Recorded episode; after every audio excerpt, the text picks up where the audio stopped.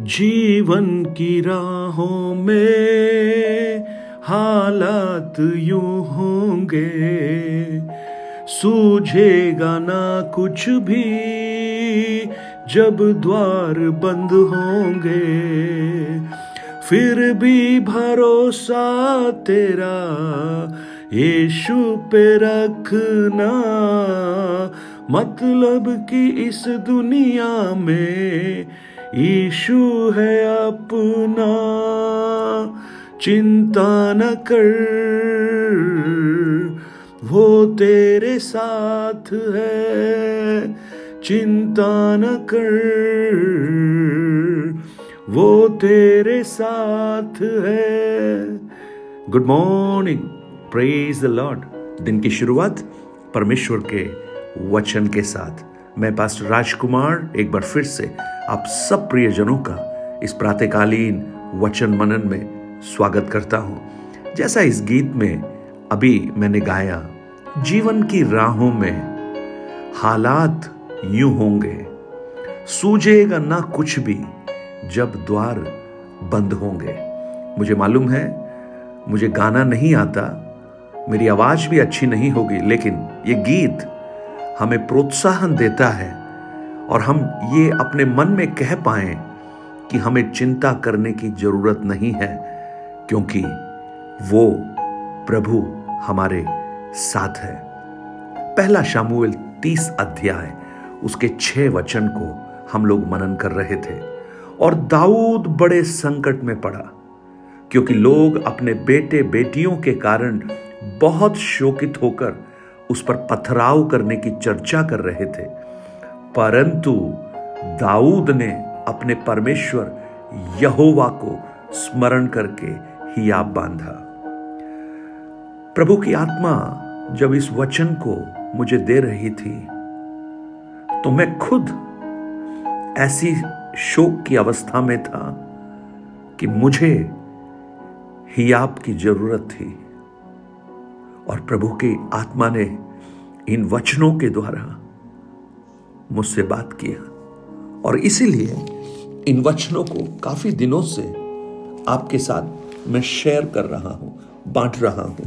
क्योंकि प्रभु की आत्मा ने मुझे बताया कि बहुत से लोग हैं जिन्हें हियाब की आवश्यकता है, क्योंकि वो जीवन की ऐसी परिस्थितियों में पड़े हैं, संकट में पड़े हैं दुविधा में पड़े हैं, अकेलेपन में पड़े हैं, बीमारी में पड़े हैं, आर्थिक तंगी में पड़े हैं, भविष्य की आशंका उन्हें संकट की ओर मोड़ रही है, चिंताग्रस्त हो गए हैं।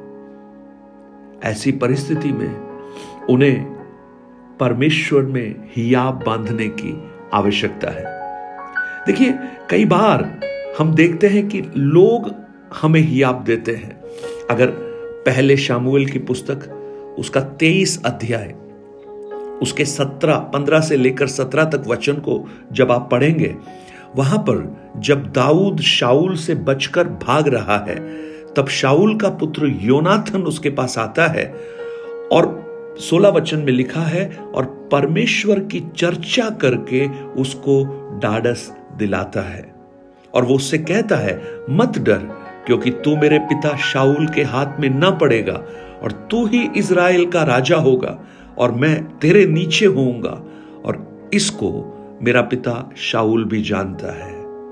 सो देखिए, कोई और आकर हमारी दुविधाओं में, कठिनाइयों में हमें हियाब बंधाए, ये तो हम आम तौर से देखते हैं। लेकिन परमेश्वर में खुद ही हियाब बांधना, ये हमें दाऊद सिखा रहा है।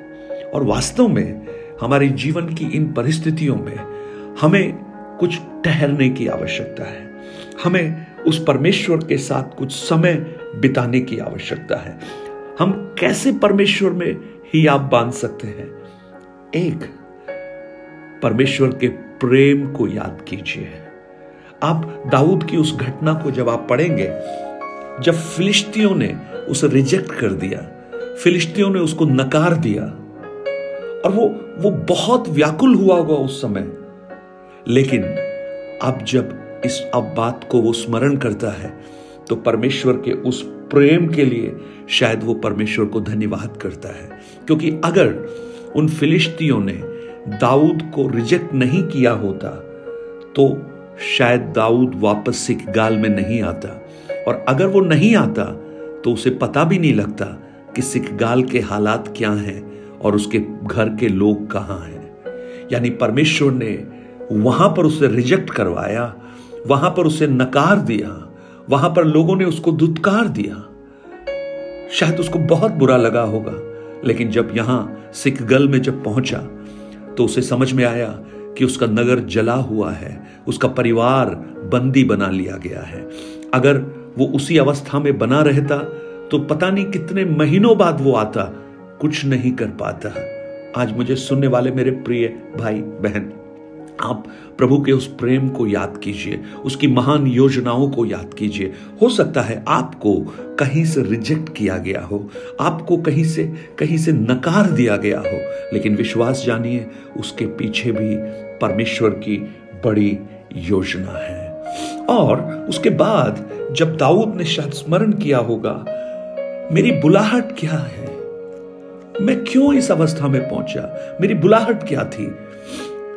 अपने पिता के घर, जब उसके भाइयों ने, उसके पिता ने उसे रिजेक्ट किया, उसको नहीं बुलाया, लेकिन स्वर्ग के परमेश्वर ने उसको चुना तो उसकी जो बुलाहट है, वो किसी मनुष्य की नहीं, परमेश्वर की है।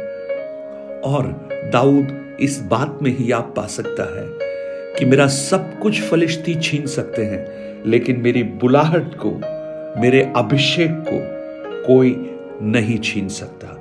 इसलिए जब आप ऐसी परिस्थितियों में आप गुजर रहे हो तो आप कभी भी यह मत खोइए और प्रभु की उस बुलाहट को याद कीजिए और अपने अभिषेक को खोने मत दीजिए।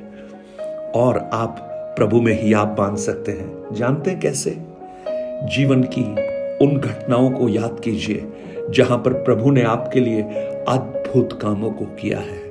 आपके लिए चमत्कारों को किया है। आपको प्रभु ने छुड़ाया है।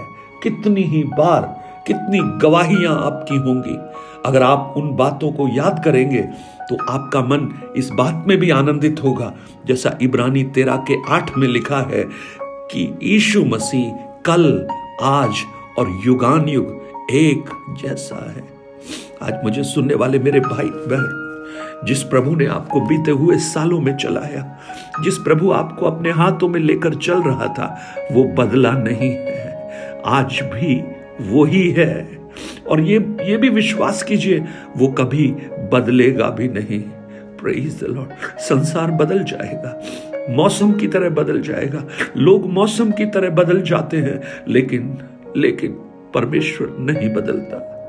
आपने देखा होगा कई सालों के बाद जब आप किसी से मिलने जाते हैं तो आप उनका घर भूल जाते हैं। और फिर आप कहते हैं, भाई, ये तो बदल गया, इतना परिवर्तन हो गया, मुझे समझ में ही नहीं आ रहा मैं कहाँ जा रहा हूँ। लेकिन आज मैं आपको बताऊँ, आप अगर उस प्रभु को जानते हैं, अगर आपने उसको पहचाना है, वो कभी नहीं बदलेगा।